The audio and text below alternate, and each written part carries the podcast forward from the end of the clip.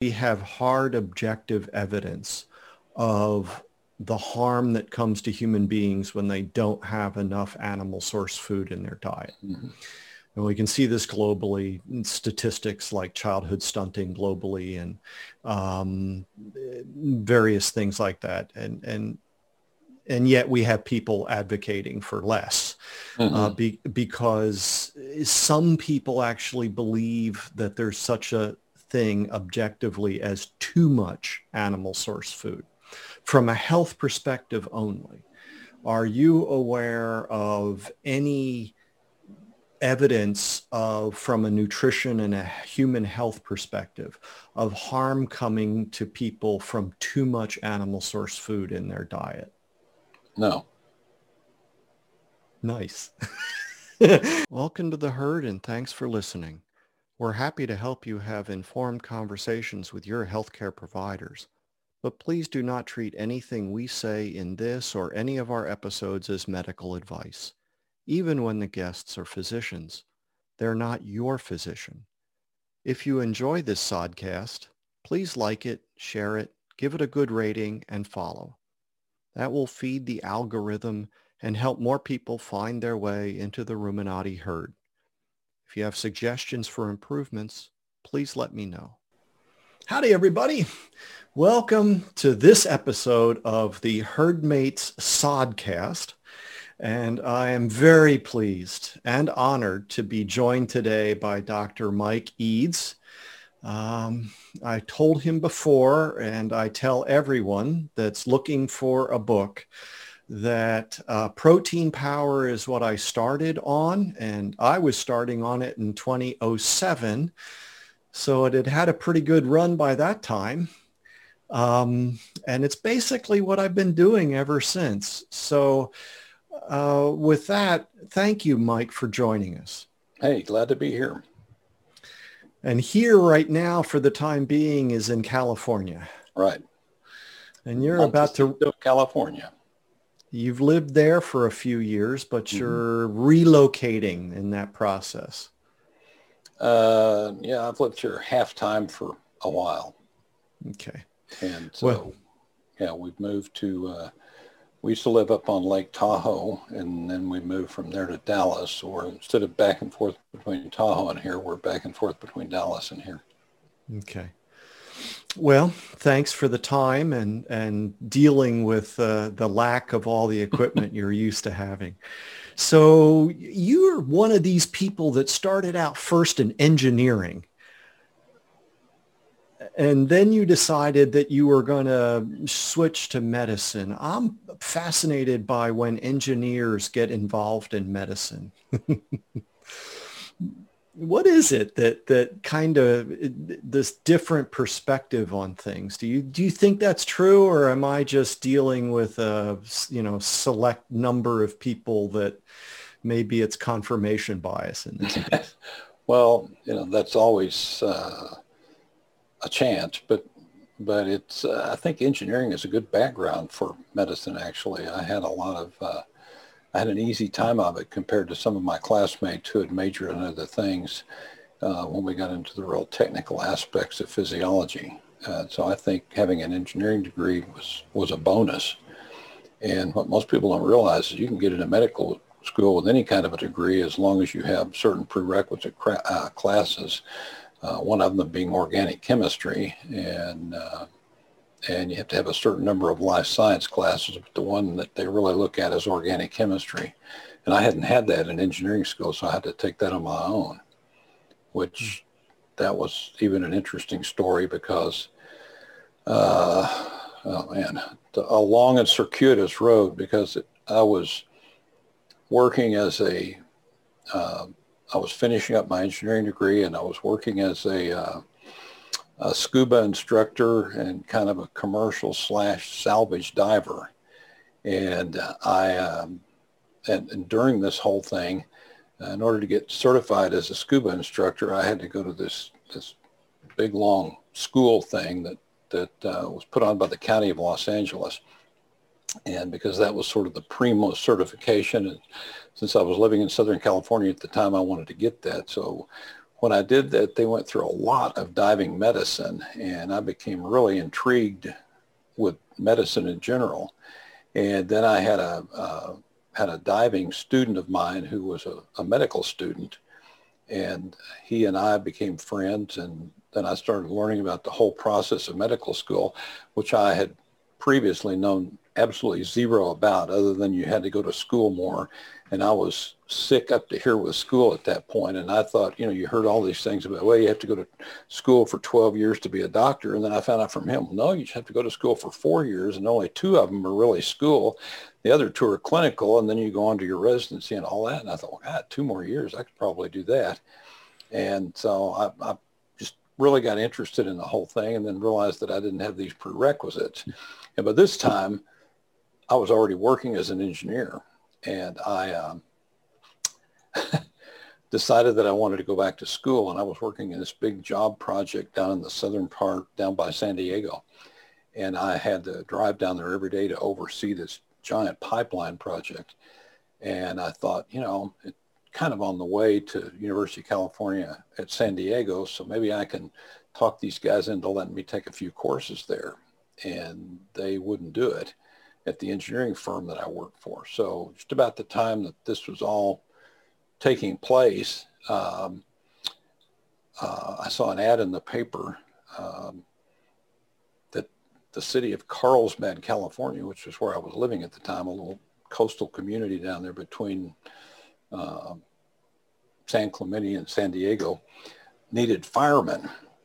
And so I thought, well, you know, I've heard that firemen don't work very much, so maybe I could work school around that. So I applied for it and went out and took this huge physical test uh, that was really wild, all the stuff you had to do. And then, and they had only three spots that they were offering. There were 500 people that showed up for this test. And then there was a written test. And so anyway, after all the dust settled, I ended up getting one of the spots. So I quit my engineering job and became a fireman because I only had to work every other day. And then I had a lot of time off besides that because they've got this weird schedule. And so anyway, I talked to the professors at UCSD and they said, yeah, you know, if you can make most of the classes and keep up, we're fine. So that's what I did. And I ended up going through and taking organic chemistry and the other life science courses that I needed like that. And then I started saying, do I really want to do this? Do I really want to do this? Because by this time I was even more involved because I had a lot of time in scuba diving and I wanted to get a dive boat. And so I remember sitting on the beach one day after a dive down in Carlsbad, and, and I had this uh, kind of Jethro Bodine moment. You remember Jethro from the Beverly Hillbillies? And he was going through this uh, angst over whether he wanted to be a, uh, a neurosurgeon or a soda jerk. And so I kind of went through that same thing saying, do I want to go to medical school or I just want to blow it off and get a dive boat? And so I decided, okay, well, who knows if I can even get into medical school. So let me give that a try. And if I don't get in, that'll solve my problem. So anyway, I ended up getting in and there it was. The rest is history. But you, you're from Arkansas, is that correct? No, I'm actually oh. from from the Ozarks in southwestern Missouri. That's where I grew ah, up. Okay. And uh, I got to add, through all of this, all this was going on after the my fire department days were over. Uh, I decided to go back into engineering because although I just wasn't crazy about being a fireman, uh, to tell you the truth, and because the fires were kind of cool to go do that, but the uh, the rest of it was awful, and uh, and it just you know you work kind of every other day and then you had a lot of stretches of three days and five days off.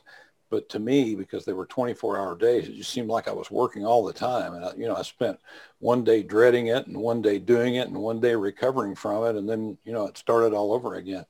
And so I decided to, to move on from there after about, I don't know, a year or so, I guess. And I got another engineering job. And then an engineering job came up in Alabama. And I actually went to Alabama but that was a short-term contract job. And the only reason I went there is because my grandparents lived in Alabama. I hadn't seen them in a while and I'd kind of grown up with them. So I went back there to spend some time with them. And then I got an engineering job in Arkansas. And so I took that. And then while I was there, I said, okay, it's now or never. And so I applied at the University of Arkansas, and there you go. Excellent. Um, so now you're practicing medicine. What's the time frame for that? Uh, I started in practice in 1981, and actually, you know, it's um, really nothing I ever do follows a standard path. and uh, my wife and I started. Uh, I was working uh, emergency rooms a lot, and she was still in her postgraduate training. And so we decided to, because at, the time I realized that 90% of what you see in an emergency room doesn't belong there. It's not really emergencies. And so we started one of the first, uh, what are now called urgent care centers in the country. And we built up a, a chain of those in Little Rock, Arkansas. And so that's where we did the majority of our practice. And during this, so we, we did that for about, I don't know, 22, 23 years. Okay. And while we were doing that, um, um, I gained a bunch of weight myself and got really interested in weight loss and then switched over to, I, I carved out my own little weight loss practice within this sort of uh, urgent care empire.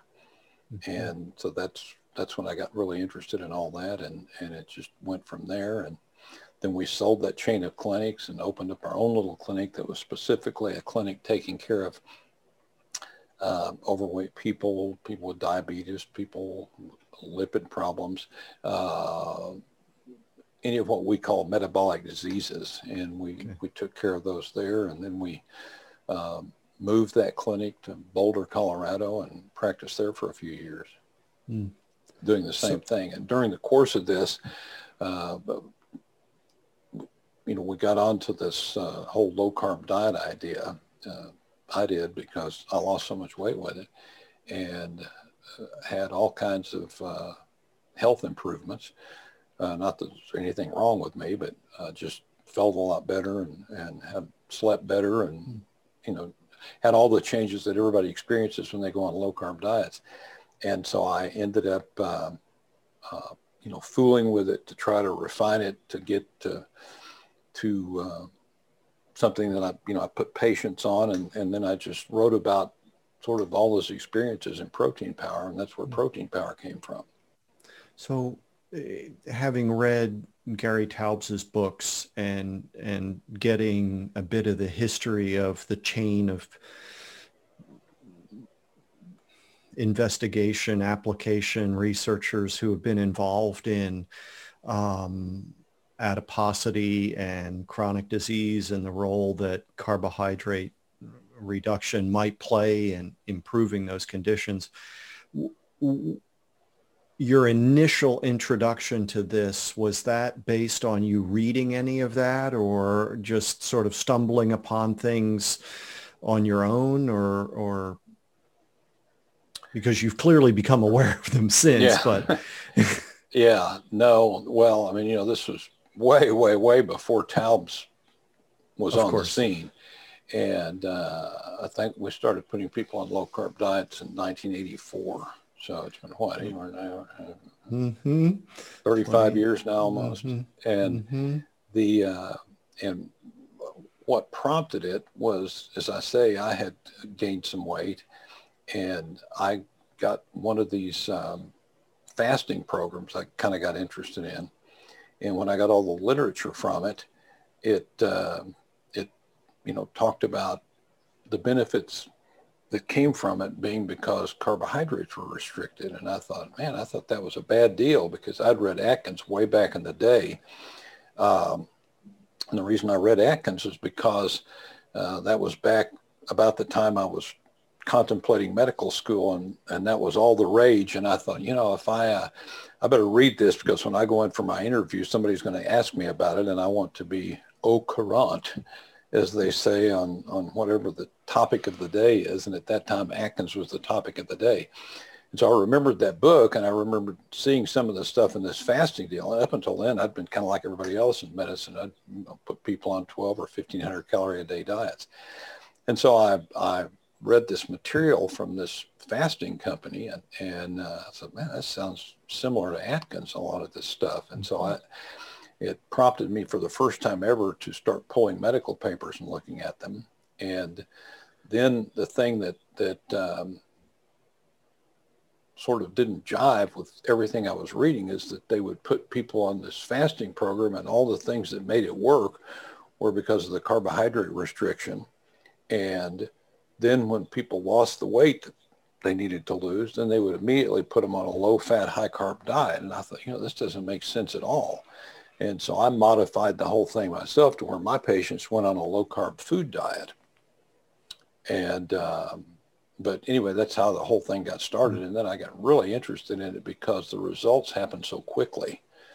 And that's what people, especially people who go on a lot of diets, don't really understand is just how quickly changes take place when you cut carbohydrates. And I mean, it's, it's stunning. So, and, mm, sorry.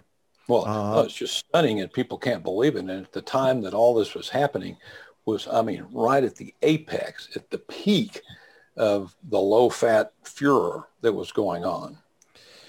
So I, I, there was two terms I wanted you to define for us. One is um, uh, diabesity and the other is lipophobia. So now you're in Arkansas, but this is Arkansas circa 1980s. Mm-hmm. Um, Arkansas looks a little different today. Um, in fact, I've I've heard the southeast basically being described as you know the diabetes belt. Mm-hmm. So let's let's start with that, and then we'll get to lipophobia.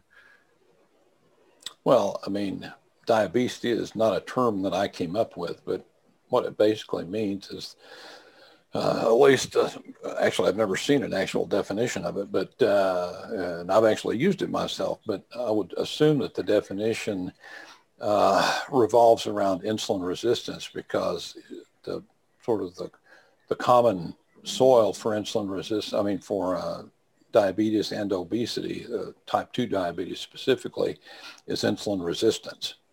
And so typically people who are obese and people with type 2 diabesity have insulin resistance. They always do in type 2 diabetes. And so that's, uh, when you have that combination, you've kind of got diabetes. But you can have uh, obesity without diabetes. Uh, you sort of have to be uh, genetically predisposed to, to become diabetic because a lot of overweight people who are insulin resistant to a certain degree still maintain enough insulin sensitivity that they don't have diabetes. Mm-hmm. Okay, and and so we've been thinking, we being people informed by public messaging, that um, obesity, overweight obesity is a driver of chronic disease. And what is perhaps a more informed perspective is that obesity is another manifestation of metabolic illness, not a cause of it. Is that a fair um, statement? Yep. Uh, I think so. I mean, I used to show all my patients this diagram of a big iceberg and and the part you couldn't see under the water was insulin resistance and the part you, or hyperinsulinemia and the part that you saw the you know the peak sticking up were obesity diabetes uh, hypertriglyceridemia and all the all the panoply of uh, of symptoms of the metabolic syndrome Okay, so now lipophobia. Uh, again, you may not have coined the phrase, although I think I heard it first from you. But um, fear of fat. What what what's fear? that about? Well, uh, I mean, back in the in the '80s, everybody was scared to death of fat, particularly saturated fat. But some people only got the message that fat was bad, so they feared all kinds of fat. And um, um,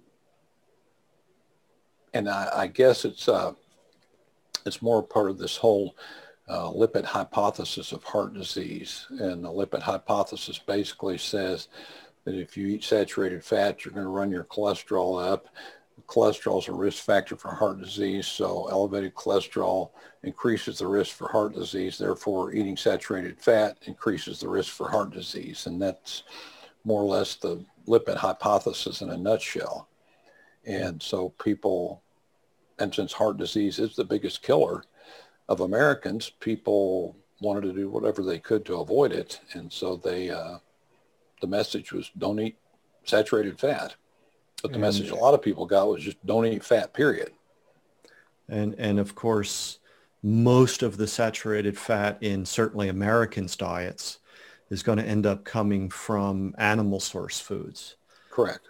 And so then it becomes a simple step from don't eat an, don't eat uh, saturated fat to limit your consumption of animal source foods. Right. And uh, and eggs too, because uh, you know the first part of the cholesterol message is that you got to cut your cholesterol intake too, and that's kind of all part of the whole thing. Even though Keys, who is the progenitor of this whole mess, uh, himself found out that cutting dietary cholesterol didn't matter, but uh, still people had that in the back of their mind. And, you know, you'd say, well, I'm going to have a three egg omelet. Oh my God, you're going to die of a heart attack tomorrow. I can't believe you're eating all that cholesterol. And mm-hmm. they, they just obviously don't understand the physiology of it all. Mm-hmm but that's what lipophobes are. I mean, lipophobes, there are two types of lipophobes. My one type are the lay people who are just afraid of fat in general and saturated fat specifically. And then the medical lipophobes are those who should know better, but they feel like that the lipid hypothesis is correct and that uh, uh, cholesterol drives heart disease. Um, and therefore, you should do whatever you have to do to lower your cholesterol levels. Okay, so you've um, your blog, which I, I, don't mean to don't mean to um, you know bump any bruises here. Um, I understand, but um, you had a post that went something like the three patients that you learned the most from, or something like, or taught mm-hmm. me the most. Mm-hmm. And so these are patients that you encountered fairly early in mm-hmm. this application. And so why don't you just kind of share that story? Because I think it's really important for people to understand what could happen when we put human beings on a species appropriate diet. Uh, yeah, I think it was actually four patients, but these were hmm. people who came in early on because, uh, you know, I, it's true confession time. I've got to admit that I, at the time, had bought into all this uh, lipophobic, uh, what I consider now as heresy, but at the time, or this, you know, this sort of phobia, Narrative. phobia yeah. about fat, but my phobia about fat was about actual cholesterol levels, this cholesterol hysteria.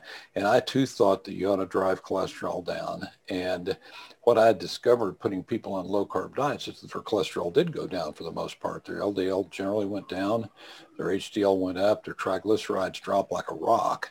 Uh, and I thought that was a, a good thing, which it probably is. I mean, not that it lowers it, but I thought, you know, this is great. Instead of trying to lower it by cutting the fats, you can lower it a lot better on a low carb diet.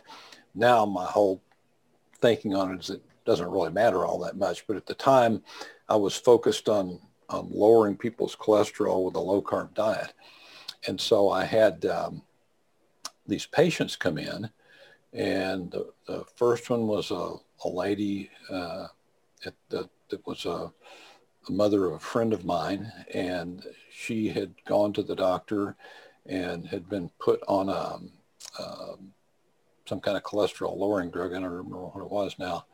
And she said that when they checked her, her cholesterol was about 700, and which I still think may have been a lab error, but that her total cholesterol was 700, and that her triglycerides were 12 or 1300. And so I came in and talked to her, and I said, "Look, let's uh, you know let's give this a try. It, it really worked for a lot of people, and if it's going to work, it's going to work quickly, and we'll see what the changes are, and it's it's not going to be harmful in the short term." And so put her on the program and brought her back in three weeks, and and rechecked her blood. And I mean, everything had normalized. It, it stunned her and it stunned me. I mean, I figured it would come down incrementally, but it just normalized almost all at once. And I thought, wow, this is something else. And then I had a, uh, the wife of a famous politician come in and same thing. Her cholesterol was elevated. Her triglycerides were, you know, 14, 1500. I put her on the same program, the same thing. In three weeks, and it all normalized. And then I had a, a young woman come in that my wife actually sent me who had come to see her for uh, kind of uh, just sort of weird abdominal pains. And so she drew, my wife drew labs on her and her triglycerides were about 2,500, which at the time were the highest I'd ever seen. And um, so she sent her to me to evaluate and I brought her in and, and I, I put her on a, almost a carnivore diet, just meat and salad, and then stressed about it because, uh, you know, just I'd never seen triglycerides this high. And I actually gave her my beeper number. Uh, and so she um, came back in three weeks and it had normalized. I, I could not believe it. And then the fourth one who came in, and these people all came in in the space of about two or three months. And I mean, these kind of patients are rare. I mean, you see them, and I've seen others like this, but never just jam packed this close together. And it was early on when I was really feeling my way through and a little bit worried. And this guy who came in was a, a friend of mine who was a, an advertising executive, and he came in to get a physical. And so he uh, just, I gave him his physical, and we were chit chatting, and he said, uh, you know, I'm, and he was kind of a thin guy, and he said, you know, I've got this little pot belly, and uh, yeah, I'd like to be able to get rid of this. And you know, what would you recommend? And so I put him on a low carb diet. I said, here, do this and this and this, and send him on his way. And it was on a, a Friday, I think, that he came in. And so on Monday, I get his labs back. And his labs, the same thing, triglycerides out the roof, elevated cholesterol, low HDL. And, uh, and, and he really worried me because he was about 55, which is, you know, a middle-aged male. And, and I was really concerned about him. I was concerned about the others, but females, premenopausal females, uh, don't really get heart disease very often. And uh, the mother of my friend, I was concerned about her, but uh, there were some other things going on there, so I wasn't as concerned about her. But this guy was really concerned about because I'd sent him off on this diet. And so I called his office Monday morning and they said, oh no, he's on vacation. He went down to the to the Caribbean. He left on Saturday. And I thought, oh, geez, well, tell him to call me as soon as he gets back. And I, I felt better because I figured, okay, nobody goes on vacation and sticks on a diet. I'm sure he's waiting until he gets back to start it. And when he gets back, he calls me and says, what's up? I says, by the way, your diet works great. I've lost four pounds or something. Well, I was on vacation. And I said, were you sticking with it on vacation? He said, yeah. And I told him this whole thing. I said, look, why don't you come in just for both our sakes and let's, uh, let's test some, check some more labs. And so he came in and checked. This was 11 days after his initial lab, and everything had normalized. And so that gave me the confidence to, uh, you know, to move on with this, even though I was still operating under the, the wrongful assumption that all of that made it, that, you know, that cholesterol was a, a driving force for anything. And I think it's more a marker of a lot of things than I did then but uh, that gave me the confidence to go on with this whole thing. And then I just saw that repeated again and again and again and again. And I hear all this talk on people about how if you put people on on low carb, high saturated fat diets, that their LDL goes up. And I just never really saw that. I mean, I saw it in a few patients, and I saw a lot of patients, but almost everybody had an improvement. They may not have gone down into what the you know the range of the day was, which has been going down incrementally ever since but it always went down and every now and then one would go up and I would uh, sit down and talk with them and say, you know, I really don't think this is a problem because I think because your triglycerides have gone down so much, I think you've converted from a type B to a type A. And at the time, the NMR tests were coming out, and I said, you know, if you want to get one of those, they're kind of expensive, and I don't know if your insurance will pay for it, where you can actually do a particle size analysis. And I said, we can check that, and most of them did, and a couple, you know, handful said they did, and whenever I checked them, it did. It, it was uh, had gone to a type A level, which I don't know what it was before because I didn't check before. I just checked their cholesterol levels. Um, but they were all type A then, and so I didn't really worry about it. And it wasn't until after that that I've come to the conclusion that I have now that it's just all kind of bullshit. this whole cholesterol thing, and it you know shouldn't be worried about that. What you really need to look at are the triglycerides, mm. and you know, and and Dave Feldman's done all this work. That your cholesterol zips all over the place all the time, and it's just insane to me that people come into the doctor and get one cholesterol test and go on a uh, a statin drug that's a hugely expensive, b ineffective. I mean, it's effective in lowering your cholesterol, but it's not effective in prolonging your life, and and is um, has a lot of really bad side effects in a lot of people.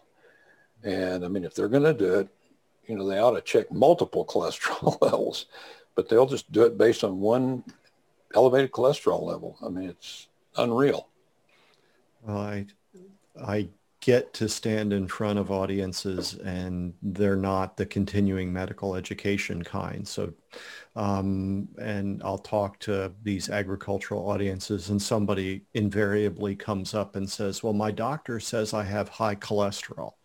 And I say, what fraction, what numbers? And all they know is they have high cholesterol. Mm-hmm. Um, so clearly people need to learn more about what that means in order to have an informed conversation with their healthcare mm-hmm. um, uh, team. And, you know, we're not giving medical advice.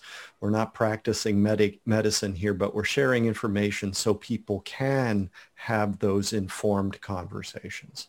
Mm-hmm. Um, and, and, certainly, and they need to have them. Yeah.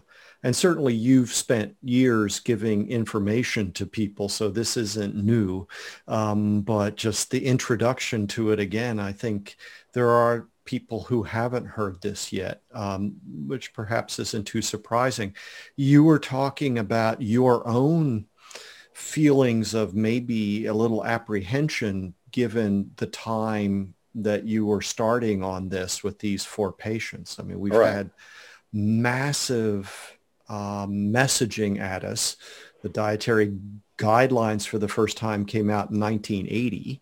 Mm-hmm. Um, Senate Committee 77, we had all kinds of environmental messaging. We had all kinds of uh, concern going back several years earlier when we have a president who has a heart attack in office and and now you have various medical groups promoting their idea of what's causing heart attacks and there's a whole story there and urge people to read that story elsewhere but it's not it's not unreasonable that a physician would be concerned given operating in the 80s right. uh, with all this. I mean, when did the Time magazine cover come out with the frowny face, two eggs and bacon? Uh, I mean, that was mid 80s, wasn't it? Yeah, 88, 89, something like that, I think.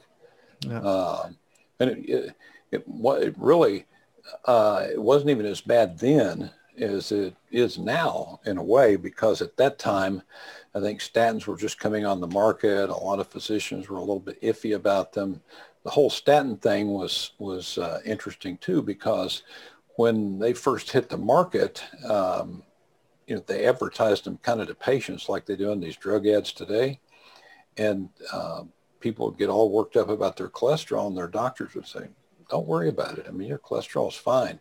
Um, and and the you know the cholesterol used to be that the average cholesterol level was around I can't remember the exact number, but close to 300. Mm. And and then people started on this. Well, it average isn't good. That's not a good cholesterol level. That's just the average because so many people have it high. And so that number that was appropriate kept coming down and down and down over time. But it, it, at the time back then, what I was worried about was telling people to eat saturated fat. Now the problem doctors have is these statins have just uh, made their way into the the medical armamentarium and everybody uses them. And I've had people come in, I've had people write me and say, my doctor says my total cholesterol is 210 and that's too high and I need to go on a statin. What should I do? And I have to go through the thing. I can't tell you what to do directly because I'm not your doctor, but, uh, you know, read about it. Uh, uh, but anyway, now all the doctors just routinely, mindlessly give statins.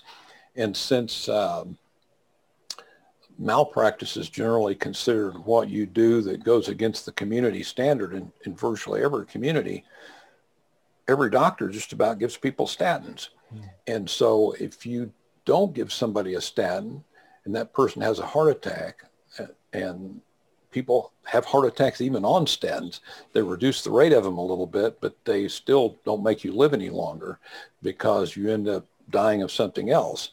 And who knows if that something else is promoted by the statins or not. But that's the big bugaboo about all the statin data is there, there's no real data that shows that they uh, confer any positive effect on overall mortality. They just switch what you're going to die from from a heart attack to something else. But it doesn't completely get rid of heart attacks. It just reduces the incidence a little bit. And so people can still have a heart attack on statins and do all the time. Uh, but if you don't give somebody a statin and they have a heart attack and their family decides to sue you, then you've got all the physicians in town saying, oh, yeah, I would have given them a statin. No, I, um... And so everybody kind of to, to protect themselves, it's easy for me because I'm not in practice right now, so I can say all this stuff. But if I were out treating patients, it would be a real conundrum because I would be taking a major risk in doing that. And that's mm-hmm. why I think doctors are so unwilling to even though they may listen and they may understand this, it's just not worth the risk to not give somebody a statin. Um, I have a family member who, after hearing about this for a while, decided that they wanted to stop taking the low dose statin that they were on. And um, when they went in for their annual review and said, I don't think I want to take this anymore, the physician's response was, okay. because um, basically, you know, you if you see someone whose values indicate they should and you offer it and they refuse, everybody's covered, right? Yeah, you can you can make that note in the chart. Patient, you know, you know, prescribe X amount of whatever kind of statin and and patient refused, and then you're covered. Yeah. But if you just tell people, no, I'm not going to, I don't want to put you on a statin, and then they have the big event, uh, then you really incur some liability if the family chooses to go after you. Okay. So um, along the line, we've been told. Uh, so one more thought on on that. It, it's the NNT T no NNT number needed or, to treat. Mm-hmm. But it's a website. Mm-hmm. You, re- you remember what that URL is? Uh, I think it's nnt.com. If I remember, I don't know. It may be something yeah. else, but the um, but, mm-hmm. well, I, no, it was you know the number needed to treat is a calculation on the number of people you need to treat to prevent an instance of the disease, and it's pretty high in statins. I don't remember what it is. I haven't looked at that in a long time, but it seems like it's up in the low hundreds. Yeah, I or high, you know, 80s or 90s. So you have to treat a lot of people to prevent one heart attack. It it it depends on how you want to slice it. Like, is this primary prevention or secondary prevention? Mm-hmm. Um, but um, a question that I would ask farmers is, would you buy a product that you have to put on 300 acres in order for you to see a benefit from one acre? Um, and I don't think many people are going to go for that. And that's pretty close, if I'm remembering correctly, to the secondary prevention. So maybe you could explain the difference between primary and secondary prevention in heart disease. Well, primary prevention is if you have putative, what they call putative risk factors, which is a word that means we think they're risk factors. uh, we don't know that they're risk factors, but we think they're risk factors, putative risk factors, and one would be an elevated LDL level, which seems to be universally thought as a risk factor by doctors everywhere. Uh, I guess it's not universal since not, they all don't think that, but the great majority of doctors think that that's a risk factor. Uh, so that's a putative risk factor. So if you have putative risk factors for heart disease and you're trying to prevent heart disease, that's primary prevention because you're preventing the primary event. Secondary prevention is when you've already had a heart attack because the people who are most likely to have a heart attack are people who have already had one. And so in those people, you're trying to prevent the second the heart second. attack. So that's okay. secondary prevention. So I got those backwards. So the 300 to 1 is, I think, more the primary. But mm-hmm. um, so thank you for that. Um, and again, so now we're in the 80s, you're learning, you're gaining confidence. Um, and in 96 is when Protein Power comes out. Is that right? Something mm-hmm. like that? Mm-hmm. Okay. So you've you but you've already written some things but right. you're you're now putting together protein power so let's uh, one talk about the name and two um, let's talk a little bit about what somebody could adopt you know, if if they listen to this and say, well, you know, I heard this, you know, agronomist talking to some doctor and he said something about if I ate eggs and bacon or um, bacon cheeseburgers with no buns and didn't have the French fries and a ribeye steak for dinner with a green leafy salad, that it would improve my uh, lipid profile. Um, what's there might be more detail to offer them uh, before they get the copy of the book from Amazon or wherever they might be able to get it still. So how did Protein Power come into being as a name? Mm, well, it it, it was uh, provided by the publisher. Uh, we a thing that people don't understand uh, who are in the publishing business is that uh, everything between the covers belongs to the author.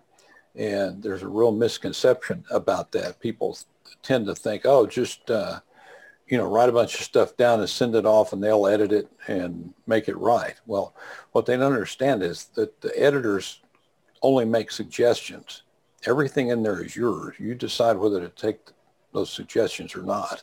And so when you send off a manuscript to be edited, they'll scribble things out and cross things out, and then they send it back to you, and you can read it and say, no, I don't want to do that. Okay, I'll accept this suggestion, and you go through because that's your part of the book. That's you talking. And they may not like the way you're saying it, or they may not like the, what you're saying, but it's it's that's your part of the book and you get to decide if you keep it or not. Now what they can decide is if you don't go along with what they say, we're not going to publish the book. But generally you, you come to a, an agreement and usually the suggestions they make are not uh, contextual. They just make it read better. And it's amazing because you'll struggle over a paragraph sometimes as a writer. And finally, just out of desperation, say, hell with it and put it in the book and send it on. And then when you get back your edited manuscript, you know, they've crossed out a couple of words here and moved this sentence down there and you read it and says, why didn't I think of that? But anyway, the, the middle part of the book is all the authors, but the cover is the publishing company because that's their advertising piece. And so they, you know, they take the pictures to put on there. They decide what to call it. They uh, decide what to write on it. They have their own in-house people that write all the cover material. And so they came up with the name Protein Power. And we hated it at the time. We had come up with about 40 suggestions because there had been all this back and forth with the book company. And Protein Power may have been one of those that we just to kind of fill out the sheet, put down. I can't even remember anymore, or if they came up with it de novo. But anyway, that's what they wanted to call it. And so we had no choice but to go along with it. And so that's what it was and is. yeah. So uh, it was maybe, actually a pretty catchy alliterative yeah, yeah, title, but yeah. I kind of didn't like it at the time. Yeah. So, but clearly emphasizing protein when in fact fat is a critical part as opposed to carbohydrate in the diet. It was not a time to be promoting fat in any way, right? Right, correct. Yeah. So yeah. yeah mean, they didn't want to call it fat power, that's for sure.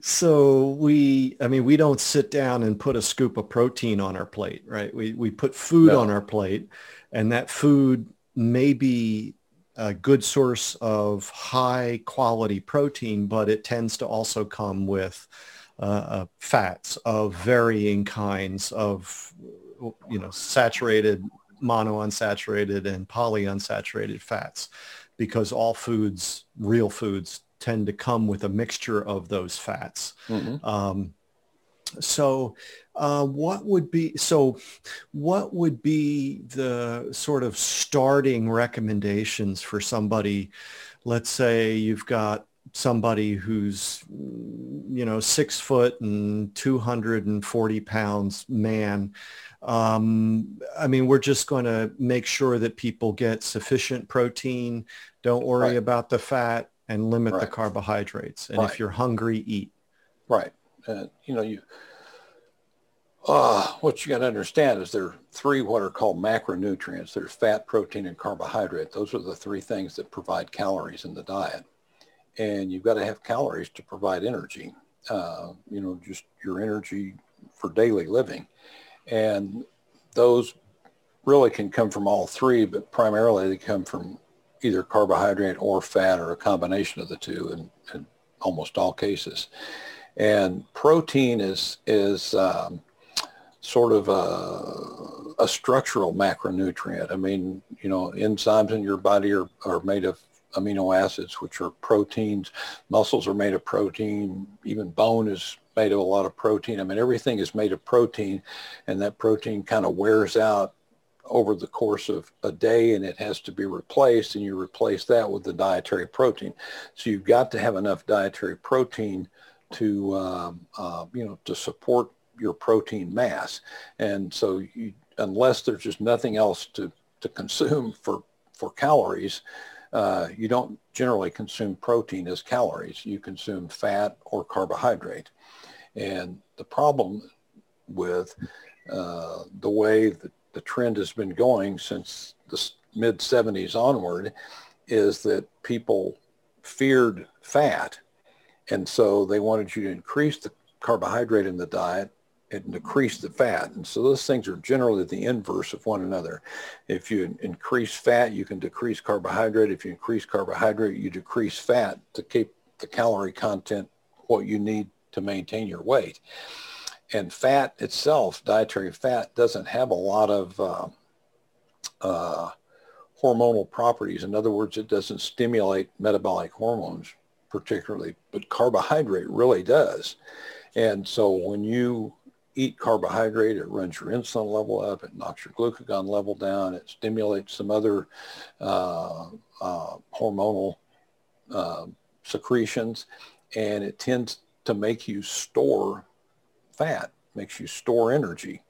And if you eat enough of it, you can develop problems with insulin resistance because of insulin receptor downregulation. A whole lot of things can go on if you overeat carbohydrates. And so um, and this is where the people who take care of diabetics get all wrapped around the axle because they said, well, we, because if you say to them, look, diabetes is, a disease of too much sugar in the blood. So why are you feeding them more sugar? And then they counter with, well, diabetics are also more prone to heart disease. And so we can't give them all this fat. So we can't give them the fat. The only thing is left is carbohydrate because you can't really up the protein. And that's also an interesting thing because if you look at all the diets, I don't care if it's almost the Ornish diet or an Atkins diet or anything else, when you get down to the real nitty gritty of it, the protein's about the same. It doesn't fluctuate much.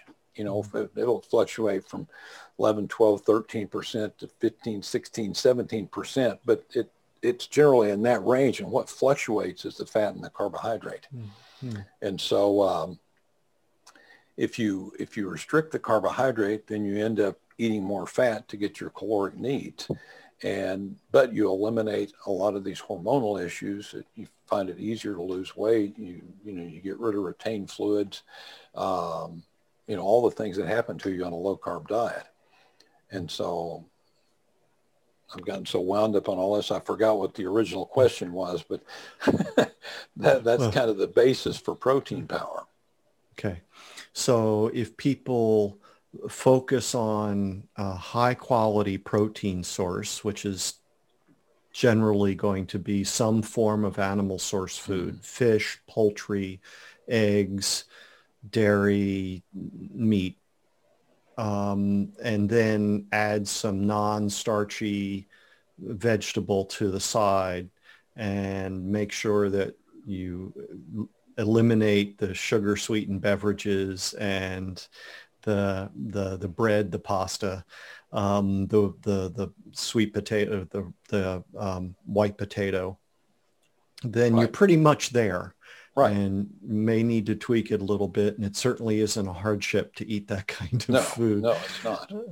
Um, which increases the chance of somebody staying on as well as the success. Right. But I think um, a point that we mentioned before we got on was um, that these metabolic improvements happen quickly, as you said, and, and that weight loss, while significant, is a lagging sort of uh, improvement for many. I mean, they may lose uh, a lot of weight at the beginning, but it's it's these metabolic changes. And in fact we've now got studies showing metabolic improvements without weight loss.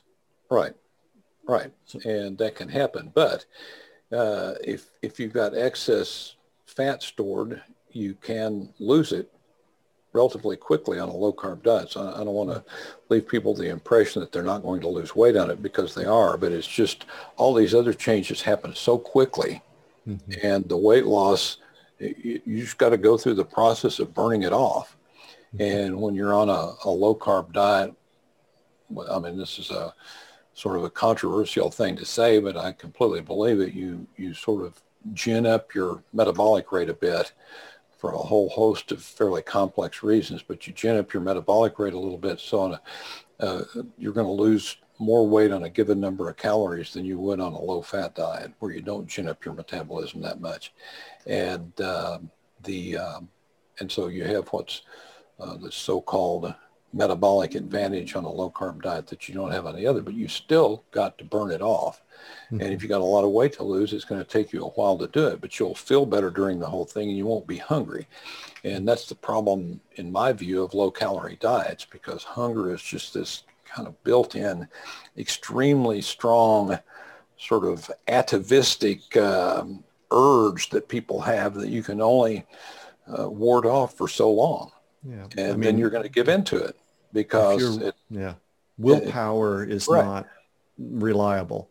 Yeah, it's uh, not reliable, especially over the long term. And, and ultimately you're going to break and go face down in a box of donuts. And mm. if you're on a, a low carb diet, where you're not particularly concerned about the calorie. And the interesting thing is, if you're on a low carb diet, it, it sort of mitigates hunger. And so if you count up everything you've eaten over the course of a day, you find out that it's a lot fewer calories than you thought it was.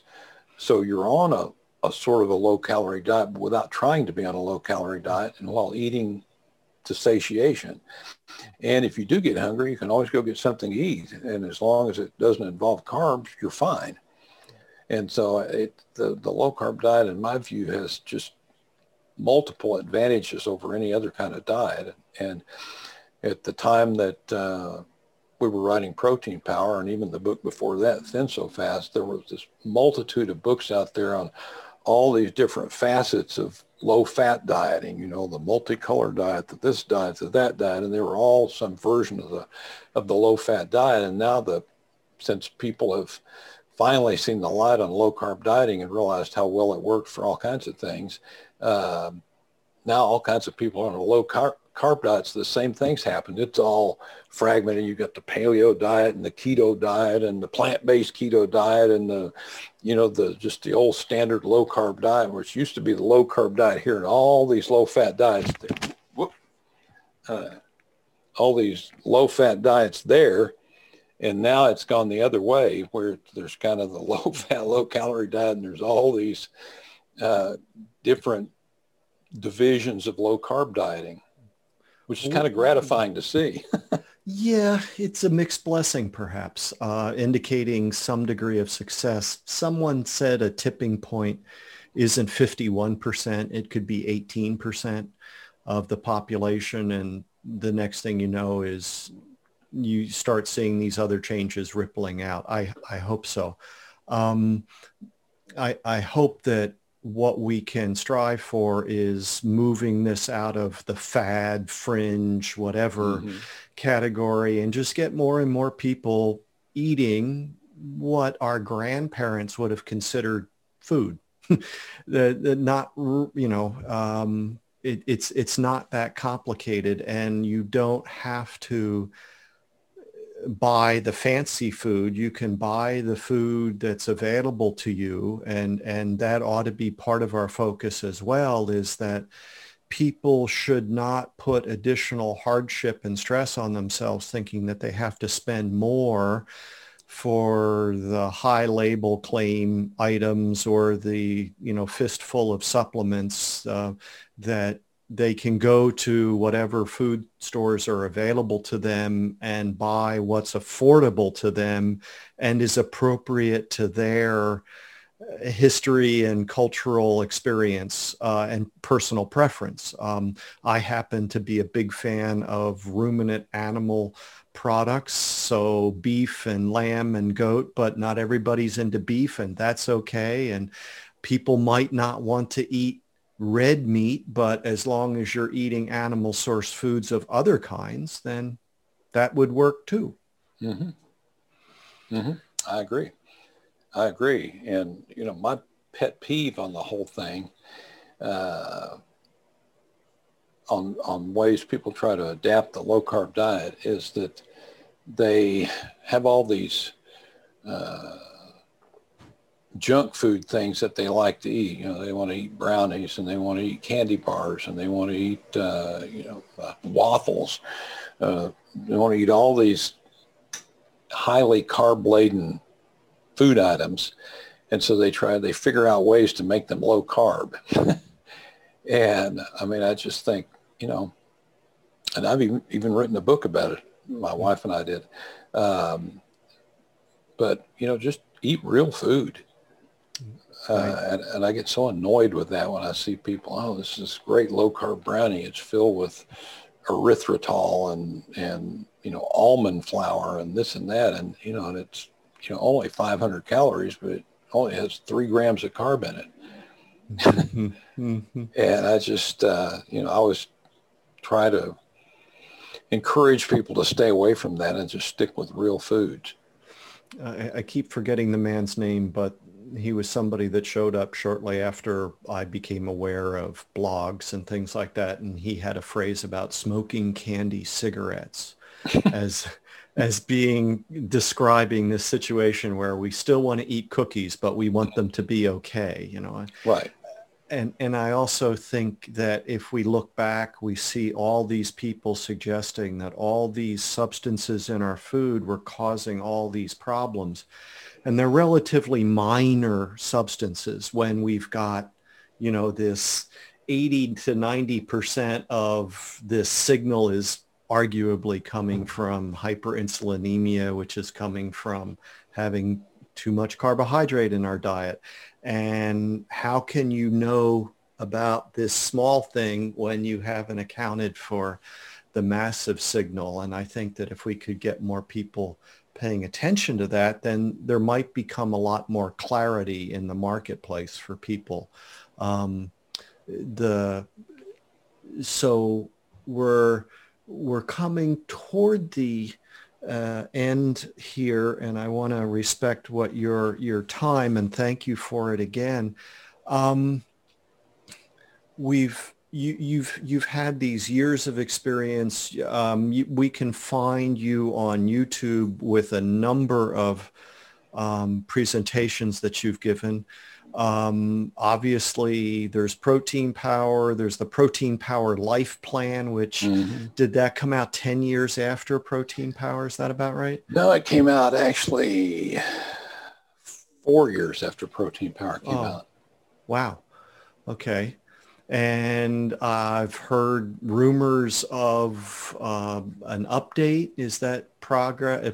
Project still underway, or it's still underway, slowly but surely.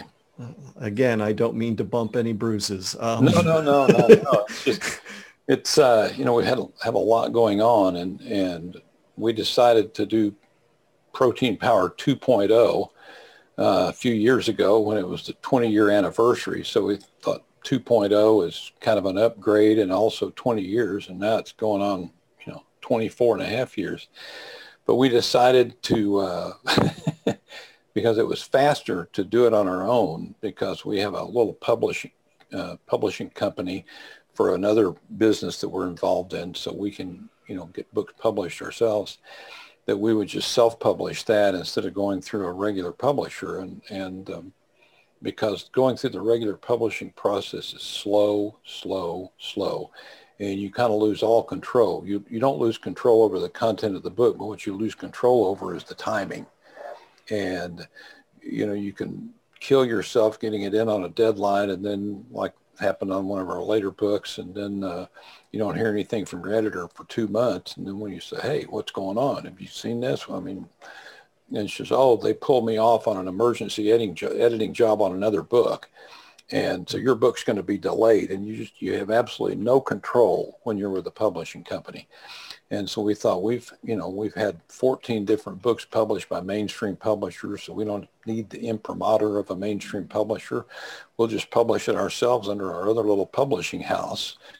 And that way we can say what we want to say and, you know, we'll get an outside editor to, uh, to edit it because uh, books really need editors um, because you, you spend a year writing them. If you're writing a standard book or nine months writing it and by the time you get to the ninth month, you're so damn tired of it, you don't want to go back and reread it again, and you can't remember what you said in the first part of it.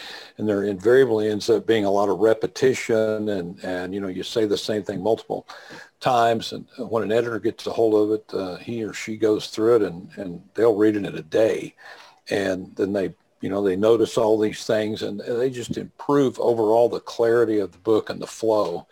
So we figured, well, we'll just get it written and then we'll hire an outside editor to do all that and then we'll publish it ourselves. But the main thing you don't have when you don't go with a major publishing company is a deadline. And when, you, and when you don't have a deadline, then everything else takes precedence. And so that's kind of what's happened with this. And then we're also falling victim to the this uh, phenomenon where every day you get in the medical literature and there's something new that comes out and says, oh, we've got to add this. And at some point, you've just got to cut it off and say, okay, all that's for the next, for protein power 3.0. and we're just going to take this. Mm-hmm. Uh, but we, we were really just going to upgrade protein power. And we went back and wrote it. And pretty much everything in there is still, uh, uh, still something we stand by, but there's just so much new stuff out that we thought we would, uh, uh, we started thinking about how we would change this and change that. And then we realized, let's just scrap it and start from scratch and come mm-hmm. up with a completely new book with all the new information and, and, uh, and we can reference that back if we want to talk about something that was, you know, true then and is true now. But Protein Power is still a good book and people can still get it, lose plenty of weight and mm-hmm. improve their health. But there's just a lot of new information out there that I find extremely fascinating. So I wanted to uh, to build a new book about some of that. I, uh, a thought occurs to me. It's uh, one of my many pet peeves. I've got quite a menagerie of peeves. Um, um, but I have, it's, it's my position now that we have hard objective evidence of the harm that comes to human beings when they don't have enough animal source food in their diet. Mm-hmm. And we can see this globally, in statistics like childhood stunting globally and um, various things like that. And, and and yet we have people advocating for less uh, mm-hmm. uh, be, because some people actually believe that there's such a thing objectively as too much animal source food from a health perspective only. Are you aware of any evidence of from a nutrition and a human health perspective of harm coming to people from too much animal source food in their diet? No. Nice.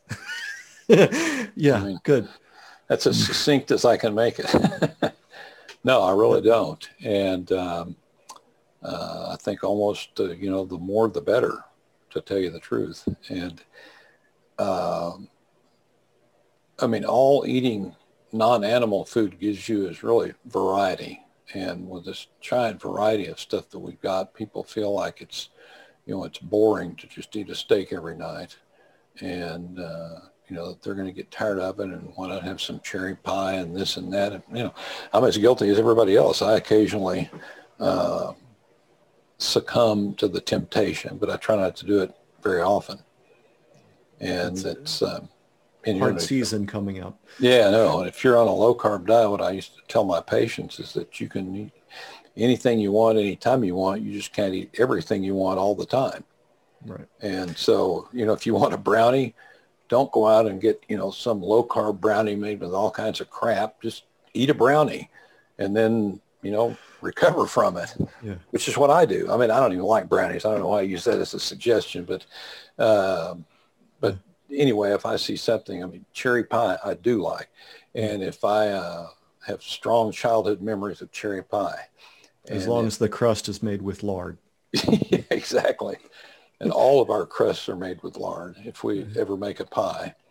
Mm-hmm. Uh, but uh, yeah, I agree that um, the more animal foods you can get, the better you are. And I think part of the problem, I mean, I've got this um, this theory about um, this current wave of obesity uh, that that kind of involves the reduction of saturated fat. And I think that this reduction in saturated fat has fueled it along with the increase in, in seed oils. And, you know, for a long time, obesity held pretty much steady in the country for decades and decades and decades. And uh, the percentage that were obese were probably extremely carb sensitive because they responded really well to a low carb diet.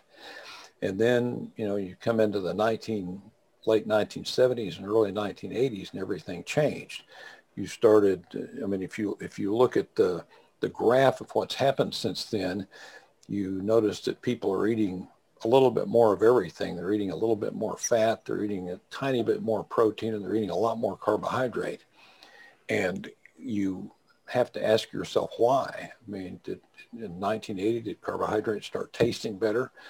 I mean, you can't just say people are eating more. You've got to say what prompted it. I mean, is it food availability? Is it, you know, McDonald's on every corner offering all this crap that might have something to do with it? Who knows? But for some reason, people started eating more. And, um, and, and if you look at the, uh, you know, the change in carb intake in terms of what it's made of, a little bit more is high fructose corn syrup than just regular sugar, but high fructose corn syrup really isn't that much difference in makeup than regular sugar. Uh, if you look at protein, there's not much difference there. If you look at fat, it's gone up a little bit, but there's a big difference because saturated fat's fallen off thanks to all this scare about heart disease and, and vegetable oils have gone way up. And that's the one giant change between now and, and back then.